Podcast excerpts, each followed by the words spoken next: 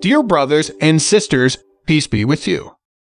Today's devotional scripture is taken from 2 Thessalonians chapter 2, verse 1 to 5.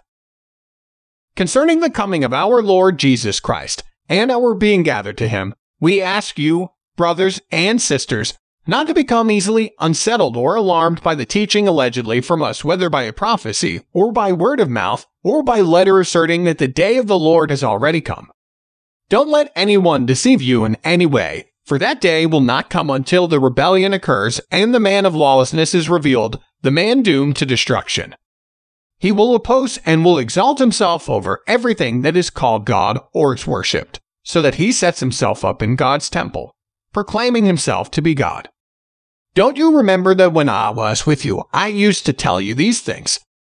2 Thessalonians chapter 2, verse 13 to 17.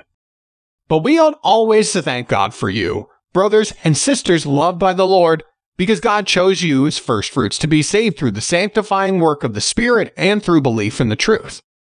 He called you to this through our gospel, that you might share in the glory of our Lord Jesus Christ. So then, brothers and sisters, Stand firm and hold fast to the teachings we passed on to you, whether by word of mouth or by letter.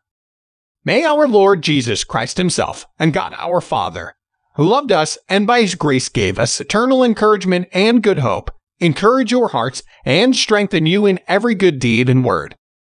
Let us pray.